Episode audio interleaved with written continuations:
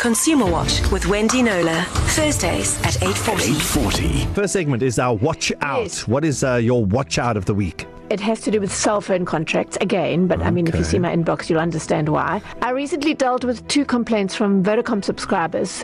Both signed what they thought were 24 month contracts and t- 2017. 24 months being the standard length, that's what we've come to accept as the hmm. length of a cell phone contract, right? So they both signed separate people, 24 month contracts around mid 2017. And when they came to cancel recently, they were told, sorry, those contracts are actually 36 month contracts. You can't cancel now without paying a big penalty. Surprise!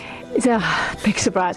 In my most recent case, Tracy Butchard had added this contract to her existing account in August 2017 at hmm. the Hermanus Vodacom shop. In fact, on the documentation, this is the really interesting part 24 months appears in three places, with a contract period very clearly stated as August 2017 to August 2019. Hmm. The words 36 months appear only once next to the handset part, and she didn't notice that. So every statement she got, the contract period was defined as 24 months ending August 2019. So in trying to sort this out, Tracy was given conflicting information by Vodacom staffers. She says one said it was at an error that will be corrected, and she thought, okay, sure, this can be sorted out. And then another said, no, it's a 36 month contract that just has the name of a 24 month contract. Figure that one out. And so she must a- this continue to pay for another uh, year. al- alternate facts universe. There. Yes, yes, parallel.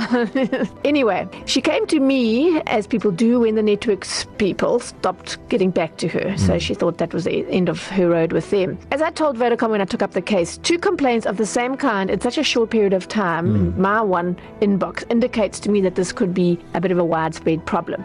The response I got was our customer service systems show that these are isolated instances regrettably caused by human error. Okay. In Tracy's case, they allowed her contract to end um, last month. They wrote off 5,300 Rand um, because apparently it should have been a 36 month deal. She should have been paying her subscription for 36 months, not 24 months. Okay. And yet, as I said, every month her statement that she got from Vodacom said it was a two year contract, 24 months. We have apologized to the customer for the inconvenience, always inconvenience, caused by the lengthy delay in resolving this particular matter. How that human error happened uh, wasn't explained. Earlier this year, somebody asked me on Twitter about a Vodacom advert for an iPhone XS package on the Net Network's website, which featured both 24 months and 36 months in the advert for the same um, subscription. And of course, she wanted to be able to get the, the phone over 24 months at that subscription, and they were saying, no, it's supposed to be 36 months. So these two contract terms are being used interchangeably. Best you make very, very sure when you're getting into one of these hmm. contracts what the term is, get it on record, and get it confirmed, it seems, multiple times, so that you're not getting to the end of 24 months and then being told, oh, sorry, actually, it's 36 months. And, and even if you can win that battle, it's, as the my two cases showed, it can take a lot of time and aggravation to hmm. actually get that win, and sometimes even needing to get the help of somebody like me to get justice for yourself. All right, coming up, it's Shop Talk Part 2. You ready? Yes.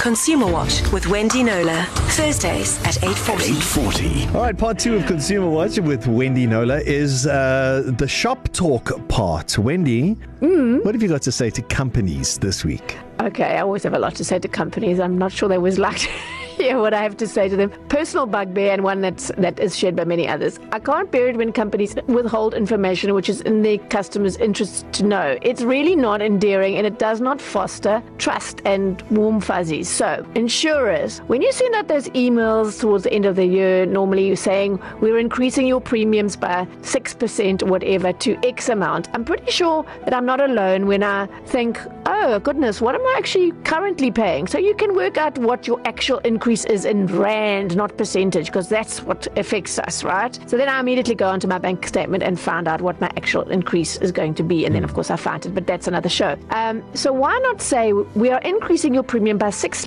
percent, meaning it will go up from the current X number of From rand per month to rand a month to 142 rand a month. to this in January. Simple. It's a deliberate withholding to kind of soften the blow or something. It's, Yeah. it's really not appropriate in my view. In the same vein, I and many other Clicks Club Card members got an email last week or the week before saying in the subject line, Wendy, time is ticking, use your cashback. And then in the email body, your cashback is, in my case, was 143 Rand or something. Mm. Use it before you lo- before you lose it, right? So, Darren, what is the obvious question you would what would you look for then in that email? I go uh, up until when can I use it? Exactly. Yeah. When do I have to use this money before yeah. you're going to just expire it? Yeah. The question was not answered in that email. Why not? I asked with tears in my eyes. I asked clicks on Twitter, but I got no response at all. Yeah. So here's the thing: a lot of people took that and said, "Well, why are they expiring them at all? These are these are not prepaid things that you, you haven't paid for them, so they don't mm. have to be valid for three years like yeah. with prepaid gift vouchers and whatever. These are thank you for your loyalty, so yeah. they can expire them whenever they want. Twelve months is fair, but my question was, why send an email like that? snooze, you lose. You got, you know, but not tell you when you're going to have to use them by, mm. before you lose them. And the fact that they never got back to me was just a little bit silly. Mm. Anyway, I did spend that money in the next few days, which probably was the intention. And I still don't know when they would have expired. But Clicks is one of this country's most popular loyalty programs for good reason. It's mm. very user friendly and all the rest. So mm. why would you send out an email like that? Why do you want to mess with the loyalty of your customers in that way? So yeah. the messages, think about how your messaging will land companies. Put yourself in your customers' shoes look at your messaging on, on whatever platform and imagine how you would react and then do the right thing. Yeah. All right. Thank you, Wendy. Consumer Watch with Wendy Knowler. Thursdays at 8.40. 8.40.